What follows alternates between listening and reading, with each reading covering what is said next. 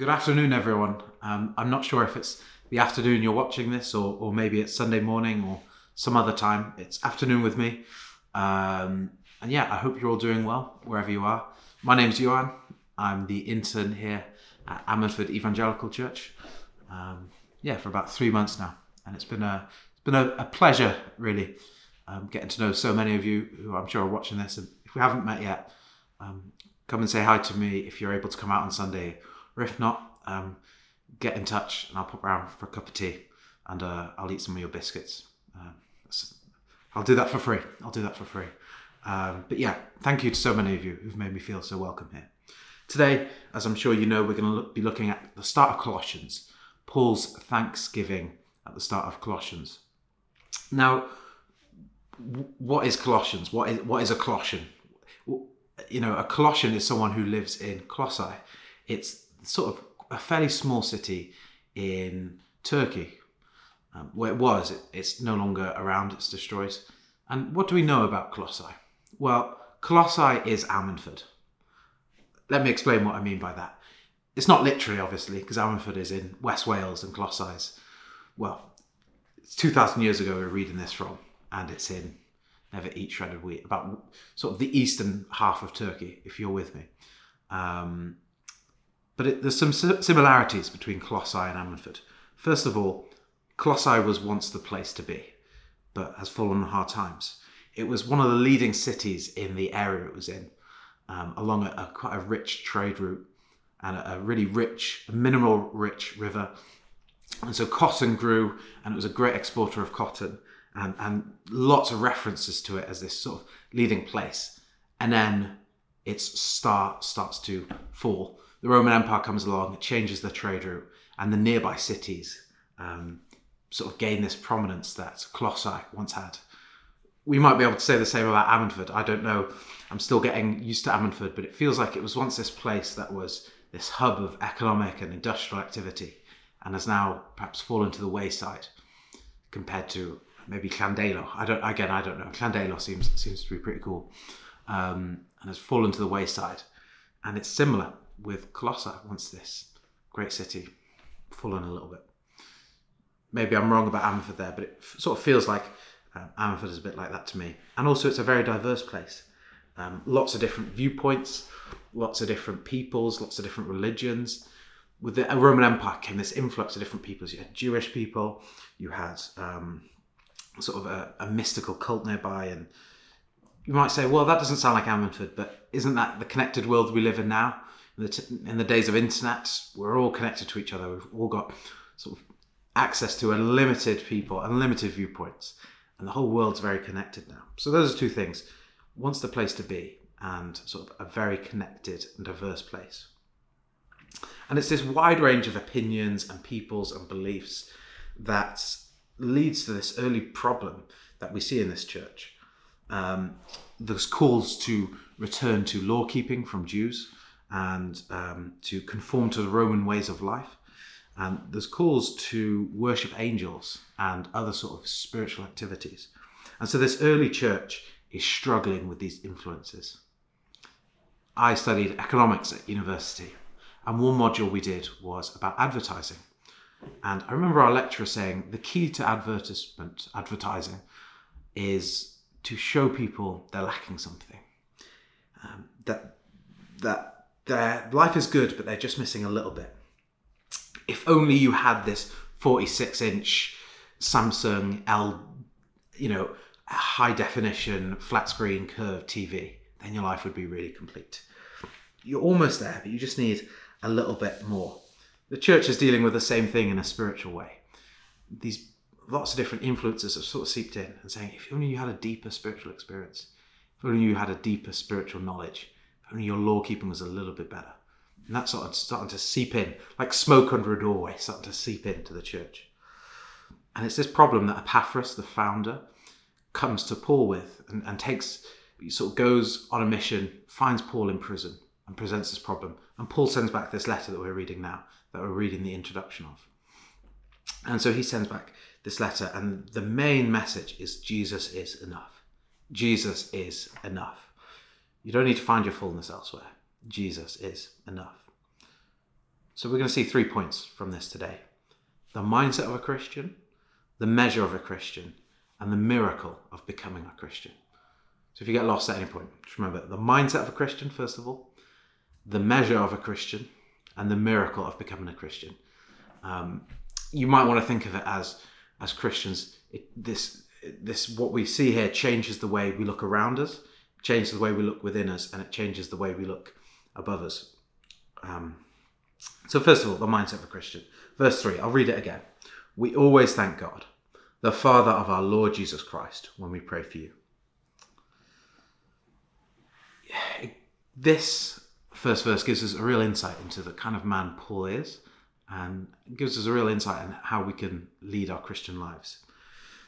The first thing that Paul writes when dealing with this church is to praise God and thank Him for them.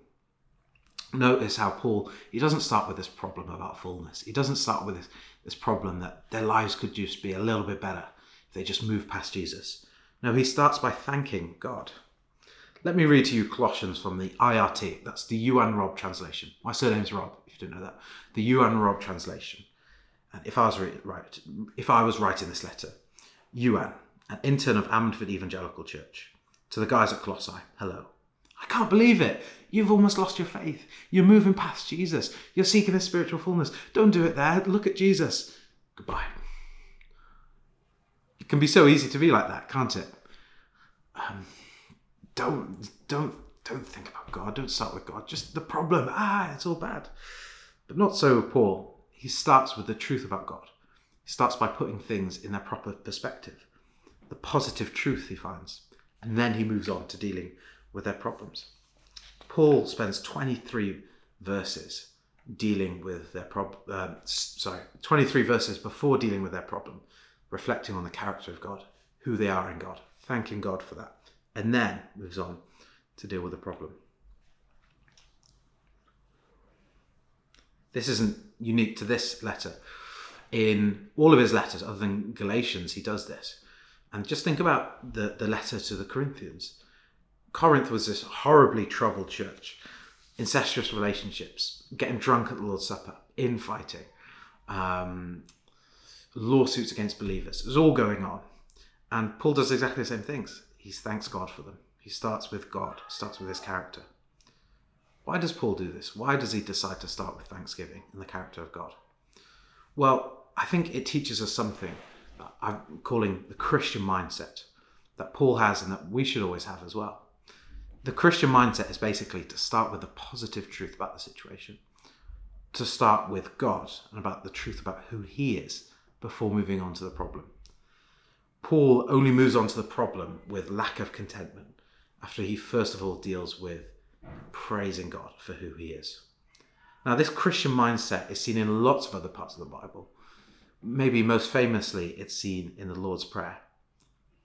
Who remembers how? I presume you remember how the, Lord's Prayer goes. Does it start with, Give us this day our daily bread and forgive us our debts as we forgive those who sin against us? Well, no, of course it doesn't. It starts with, Our Father. It starts with the positive truth about who God is. And then we move on to asking God for help in our situations. Jesus teaches us to pray to God as our Father. Not just any Father, but our Father in heaven, the powerful and invisible God. We hallow his name, we keep his name holy. We pray for his kingdom, we pray for his will. Only after starting with God and his character, the positive truth about who he is, do we then move on to praying for our problems, our lack of bread, our need for forgiveness. Now, before we think about how this applies to us, does this power of positive thinking sound familiar? Well, you might have seen a lot of it on your your your Facebook feed or your TikTok feed or um, your MySpace feed. I don't know what, what form of social media you use, but it's all around us, isn't it? It was a very famous book, The Power of Positive Thinking. It goes a little bit like, you know, don't worry, you're amazing. Just smile, be happy, keep on going it's all going to be okay. Or keep calm and carry on. Positivity. Is that what we're looking at here? Well, we've got to acknowledge there's something amazing about being positive, isn't there? There's something so amazing about having a, a, a positive mindset. But that's not what Paul is talking about here. Yes, it's amazing to have a positive mindset. But what this Christian mindset is different in a few ways. Well, two ways is what I'll focus on today, but there are more ways. But first of all, the difference is this Christian mindset is real. It's not like this empty sort of positive thinking that is not really based on anything. It's just based on hope and just hope it gets better. Sort of the psychology of it. It doesn't really deal with the reality of the situation. Paul, if we notice here, thanks God. He thanks him as the Lord of our Jesus Christ. He's pointing us back to the real historical Jesus. He's pointing us back to Jesus as reality, as something that's real, not just a pie in the sky hope. We thank God. We start with a positive. We start with something that's real, not some hope. Secondly, it deals with the problem. So often positive thinking says, oh, don't worry about the problem, just be happy. But the problem's still there. The problem doesn't go away. Paul doesn't do that. He says, We always thank God, the Father of our Lord Jesus Christ. And he thanks him for 23 verses. And then he deals with the problem. You see, there's no, they're not at odds. He deals with them both. He deals with the problem before coming to God in his glory and in his wonder and thanking God. So, I hope that deals with that objection. If you do disagree with anything I say, pop me an email. Iwan at ammanfordchurch.com. I would love to hear your thoughts. Um, yeah. How does this Christian mindset, how should it affect us today? Well, again, lots of ways. And also, if you have any thoughts about how we can apply this Christian mindset to ourselves, or even an encouragement how you've applied this, this Christian mindset of starting with God and then dealing with the problem, please shoot me an email. I'd love to hear your thoughts and, and to grow as well from, from your thoughts. Um, first of all, my thoughts. First of all, how do we approach what we read, hear, and see and, and listen to on the internet, on the, our screens? One area in particular is news. We're surrounded by news, 24 hour news. It feels like all we do now is consume news. We're surrounded by bad news, fundamentally, isn't it? Israel, Ukraine, the economy, politics, mental health statistic. Ah, oh, it's all so bad, isn't it? And it's there all the time. You just open your phone and bing, another message, something else going wrong in the world. Oh. There's a better way of viewing the news when we approach with this Christian mindset. Um, Malcolm from church, um, I'm not sure if you know him, but I'm living with him this year. And we've been watching uh, a program together called Planet Earth 3. And um, one of the weirdest animals we've seen on there is something called a saiga. I don't know what, what it is. Really odd odd animal. And essentially, it's a it's a sheep with a really odd and big nose. Um, it's very strange, to be honest with you. And um, this weird, sort of weirdly big and strange looking nose serves two purposes. It gets rid of the dust in the summer, gets rid of the and transfers transfers the the cold air into hot air in the winter. Um, uh, let's be spiritual saigas. Let's transform the cold air we hear from the news into warm, good air. Filter out the dust we so often hear about in the news. Let's transform that so we can breathe. We do this by looking at the news through God's character through the lens of God's character and through the lens of God's goodness. Imagine what a different situation the Colossians would be in if they chose to filter out the dust of the empty teaching they were hearing. Or, yeah, and when we read about how depressing the world is on BBC News or, or whatever your news channel might be, let's be prayerful and thankful to the God who controls all of human history. Point one, sort of application one. Application two, how do we approach problems in the church? It's so easy to spot problems in the church and be consumed by them. Couldn't Paul have, have done the same when he heard about this church starting to, to stray from Christ? Instead, he commends their faith and the outworking of it in love. And then, and only then, does he move on to the problem they're facing. How do we approach the problems we see in church? Are we people who can only see the wrong, what's going wrong, and sort of panic about it? we get worried about certain problems. AEC isn't perfect, is it? Um, there's lots of ways it can be improved, and it's amazing that so many of us have fresh ideas. What happens if we did this slightly different? What happens if our witness was slightly more efficient? But so often we can approach it like like the Iwan Robb translation. Ah, everything's going wrong. What's happening? Ah. Not Paul, not the Christian mindset. First of all, and all this is going wrong. what does Paul do? He thanks them. He thanks God for them. He starts with praise. That's amazing, isn't it? Thanking God for what is good and true, thanking God for who He is. Then he faces the problems. So different from that positive thinking mindset. Positive thinking doesn't really deal with the problems. Paul does. We need to deal with the problems. But we only do that, first of all, coming to God, coming with thanksgiving, coming with praise. Let me challenge you to, after you listen to this, write down 10 things. You can pause it, I suppose. Write down 10 things you're thankful for, for AEC. And thank God for them. I'm going to do it when I finish recording this sermon. How amazing would our church be if we were all filled with thanksgiving and then we moved on to the problems? Third, how does this Christian mindset affect the way we um, deal with problems in our personal life? Perhaps you relate to the Colossian Christians today. You feel the pressures coming in on you from all sides, the, the calls away from Jesus. Jesus was once so clear to you, perhaps, but now things seem so muddled. Trials, pains, relationship breakdowns, disappointments. Never mind the world seeming desperate. Never mind the church seeming desperate. I'm desperate. I need hope. Where's my hope? Where can I get hope from? The Christian mindset is so helpful. Notice how Paul comforts these Christians. He doesn't start by thanking God for their health, for the comfort, for the good relationships in their lives, good though those may be. He starts by thanking God that these people are in Christ. He doesn't start with a temporary. He doesn't start with the joys of the success of this world. He starts by the permanent truth about who they are in Christ, in Jesus. Hmm. This is the Christian mindset when we deal with our own problems.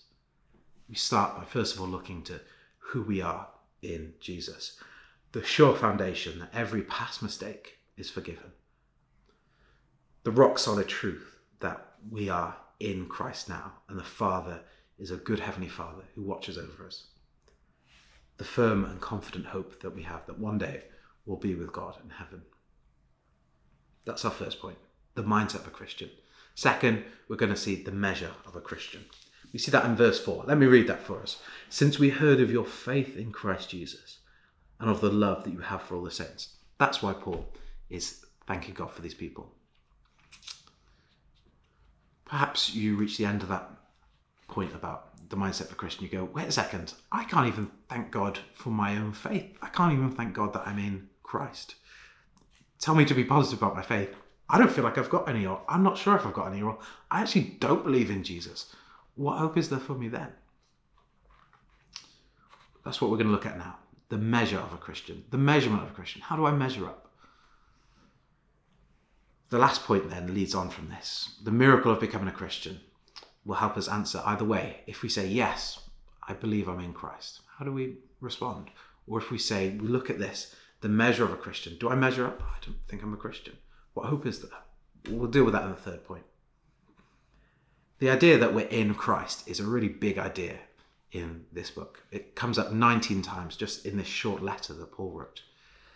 And by verse 4, when we read it there, it's already the second time we've come across it. The whole theme, as we said earlier, of this book is that there's fullness of life is found in Jesus. Some people would summarize this book with chapter 2, verse 6 as you've received Christ as Lord, so walk in him. So, the second thing we'll look at today, the measure of a Christian, we'll be asking Have we received him? Is Christ our Lord? It's all very well um, talking about walking in Christ, growing deeper in Christ, experiencing the fullness of Christ.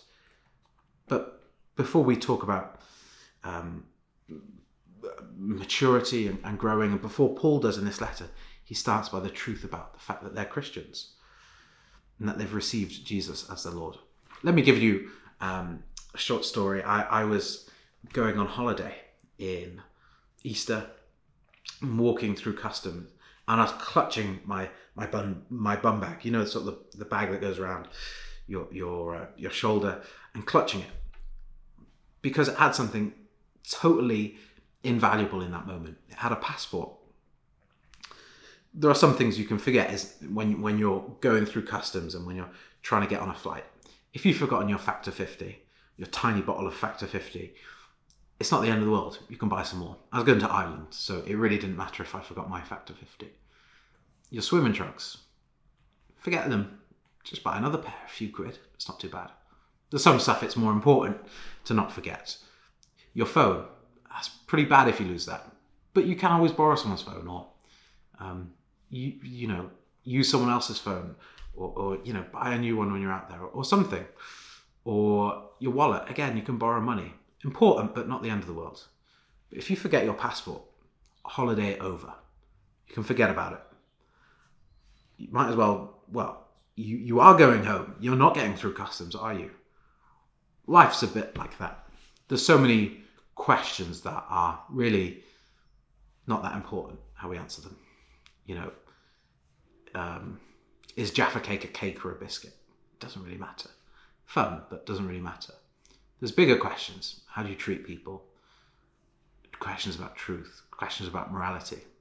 There's one question everyone has to answer Is Jesus Christ my Lord? Have I received him as Christ, as Lord? Am I in Christ? Verse 4 gives us two helpful insights to, um, to what the Christian life looks like, two evidences, you might say, the Christian life and and um, yeah, before I start, let me just say I'm not God. Obviously, I, I don't know for sure if anyone is or isn't a Christian. Um, and secondly, this isn't absolute proof. There's there's more things to think about in the Bible, but these are just two helpful bits of evidence that we see from the text that help us consider this question. Um, that's so important for everyone to think about. Have I received Christ Jesus as my Lord? Am I in Christ? Am I a Christian? We'll see two things.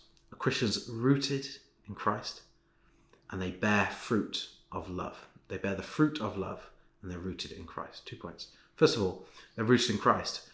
In the text, we see they have faith in Christ Jesus at the start of verse 4. The first essential measurement of a Christian is do they have faith in Christ? Uh, it might seem obvious, but so many people go through lives um, doing certain things in church, saying certain things in church, even believing certain things in church, but when it comes down to it, they don't have a, a relationship with Jesus. They don't know Jesus personally. A Christian does certain things, a Christian says certain things, a Christian believes certain things. But fundamentally, behind all that, a Christian is someone who knows Jesus. Do we know him? Do we know him? Second, we see that they have love for all those people. They're rooted, and now we see they bear fruit. A relationship with Jesus must bear fruit. There's lots of Bible passages that talk about this. I was shocked to discover there's 101 different passages in the New Testament that talk about the need for a Christian to bear fruit. 101. We see that when we have saving faith in Jesus, we must always bear fruit. That's not to say that bearing fruit makes us takes us into a relationship with Jesus, but rather a relationship with Jesus makes us bear fruit. 101. Just think about the nature of fruit. It comes as a natural consequence of life, doesn't it? You know, a, a tree doesn't toil, it just sort of comes. Because the tree's alive, it bears fruit. You might remember a few weeks ago we had Marion come and talk to us from John 15, talking about the vine and the branches. Well, that's the same idea. One verse in John 15 says, Pardon me, whoever abides in me, whoever abides in me, that being Jesus, and I in him, he it is that bears much fruit. We see this idea in this passage, don't we? Look down with verse 6 with me to verse 6, and we see these Colossians, they're people who are bearing fruit and increasing, just as the gospel has done in, in the rest of the world. Or take another passage from John, this time from 1 John, that talks about the necessity of bearing fruit especially the necessity of loving other people. John chapter 3, verse 14, and then John chapter 4, verse 20. We know that we have passed out of death into life because we love the brothers. If anyone says, I love God, and hates his brother, he is a liar. For he who does not love his brother, whom he has seen, cannot love God, whom he has not seen. God loves people. God loves his people. Paul loves these Christians and is so thankful for these Christians because they have this fruit of loving other Christians. Do we love Christians? Do you love Christians? Do I love Christians? Are we producing this fruit? Being a Christian changes our relationships with the vertical, change our relationship with God, but it has to change our relationships with others on the horizontal. Every Christian loves other Christians, loves those who love Jesus. It's an unmistakable mark, an unmistakable evidence of being a Christian. Two measurements loving Jesus, loving other Christians. That's heavy. That's a big thing to think about. And perhaps you've reached the end of this and you feel you're not a Christian. What do we do? Well, it's time to shape up, right? Time to just get everything together and time to just try really hard to love people and hopefully you'll be a Christian. Well, as much as that's a good desire to try really hard to love other people, there's something much more amazing going on here. Third point the miracle of becoming a Christian. Verses 5 to 8 Because of the hope laid up for you in heaven, of this you have heard before in the word of the truth, the gospel, which has come to you, as indeed in the whole world it is bearing fruit and increasing, as it also does among you, since the day you heard it and understood the grace of God in truth, just as you learned it from Epaphras, our beloved fellow servant. He is a faithful minister of Christ on your behalf and has made known to us your love in the Spirit. These Christians in Colossae, the ones Paul is thankful for, are fruitful because of the hope they have in heaven. It's not because they've shaped up or got everything together, it's because God gave them a miraculous gift. Let's follow the text. In verse 5, we see it's because of the hope, it's because of the gospel, the word of truth, that they have this hope. Well, what is the gospel? Gospel means good news. What, what is that? Well, we get a clue in the next verse. This, this truth is called the grace of God. That's the essence of the gospel.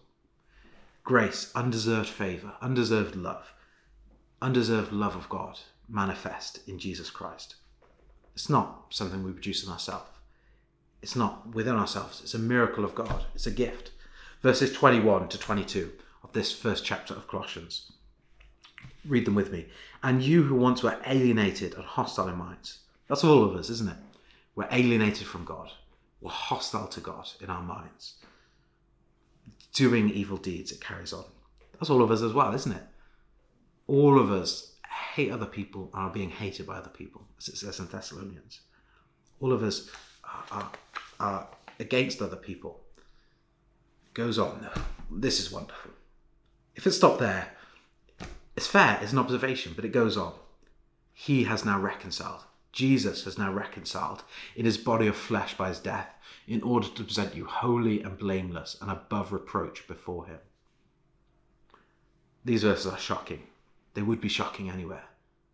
They're so much more shocking because of the verses they come they come after. Verses 15 to 20. I would, I'd really recommend going to read these afterward. Actually, no, I'm going to read them now. They're so wonderful. He is the image of the invisible God, the firstborn of all creation. For by him all things were created, in heaven and on earth, visible and invisible. Whether thrones or dominions or rulers or authorities, all things were created through him and for him. And he is before all things, and in him all things hold together. And he is the head of the body, the church. He is the beginning, the firstborn from the dead, that in everything he might be preeminent. For in him all the fullness of God was pleased to dwell, and through him to reconcile to himself all things, whether on earth or in heaven, making peace by the blood of his cross. Jesus is perfect in every way. And it's this perfect God man who comes down to earth. It's his death that brings us this life. Um, he's holy, he's blameless, he's perfect, but he becomes sinful for us.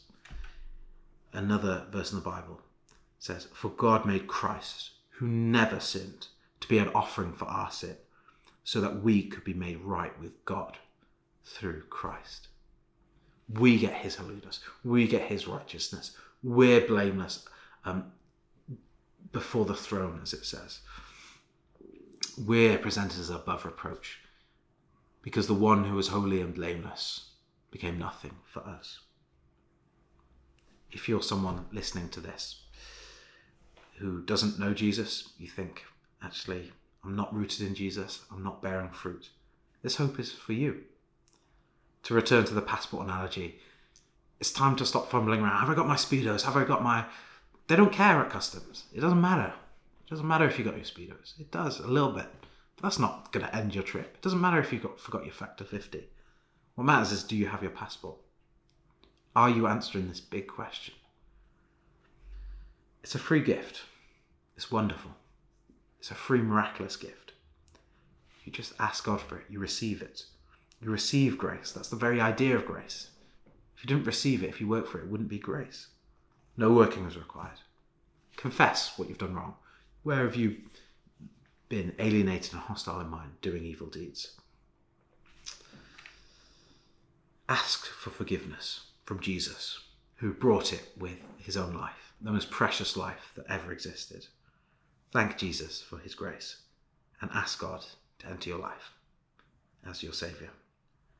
It's a free gift, but it will cost you everything. I'll warn you on that. It will cost you everything. But it's worth every penny, every pain. It's worth it all. Send me an email or um, pop me a message and meet up with me. I'd love to explain how much this costs because it costs everything, but why it's worth everything. If you're a Christian here today and you think, I'm rooted in Jesus and I'm bearing fruit, what difference does this make to your life? Well, C point one Con- continue in thanksgiving. Let's return to the passport analogy for earlier. You've got your passport and you hand it into the, the, the customs, ask a few questions, and then you're through. And then all of a sudden you're on the plane and you're sitting back in your seat. Oh, lovely. And you've got your complimentary uh, Diet Coke or, or whatever you drink. And you're sitting there. And how foolish would it be when you're sitting there with your Diet Coke to start thinking, oh, it took so long. It took so long to get through customs. Oh, I can't believe it. I'm, my mind's on my factor 50 and my, you know, my, my speedos and everything else going on. No, you, you're in. You're in. You've made it. You're in the chair. You're going to Barbados. You're you're going to wherever you're going to go on holiday. You don't think about oh what, where. No, I'm there. I've made it. I'm going. F- friends, this is us. We have our passport. We've we, we've answered the big question. We know Jesus. Enjoy. We know the ending. We know how it ends our future is secure. I don't know if I've got time for this, so let me check the time. I probably should not not not carry on further, but um, we know the ending. The ending it's secure. The price it has been paid. I'll just read with you. Finish by reading some words from Yet Not I, but Through Christ in Me. Why don't you go and listen to that song after we finish it? It's wonderful. It's so wonderful. No fate I dread, I know I am forgiven. The future sure, the price it has been paid. For Jesus bled and suffered for my pardon and was raised to overthrow the grave. Why don't I just pray for us quickly? Heavenly Father, we're so thankful that you are our Father in heaven. Father, hallowed be your name. Father, your will come and your kingdom come on earth as it is in heaven. Father, bless us with a mindset that looks first to you, that rejoices in who you are, rejoices in the truth about you, and then, and only then, deals with the problems in our lives. Father, bless us with this glorious, glorious Christian mindset. Father, anyone here who feels convicted or thinks, that's not me, I don't measure up as a Christian, Father, let them be honest with themselves, Father, and let them come to the cross of Christ for grace, the unlimited grace, the most wonderful thing ever, Father. Please, Father, let them accept that free gift. Not foolishly, not understanding the cost, but Lord, acknowledging the cost. Let them see how much it's worth it all to know you. Father, let those of us here today who are your children rejoice. Let us be happy. Let us delight in the joys of heaven. Not to minimize the problems we have in our lives, not to ignore them, not to be fake about them, Lord. But Father, to know we have a hope so much bigger than the problems we face. Father, we praise you. The ending is secure. We found our passports, Lord. We're going on holiday. Father, sustain us to that glorious day when we'll see you face to face, and every ounce of pain and suffering will be worth it. Amen. Thank you.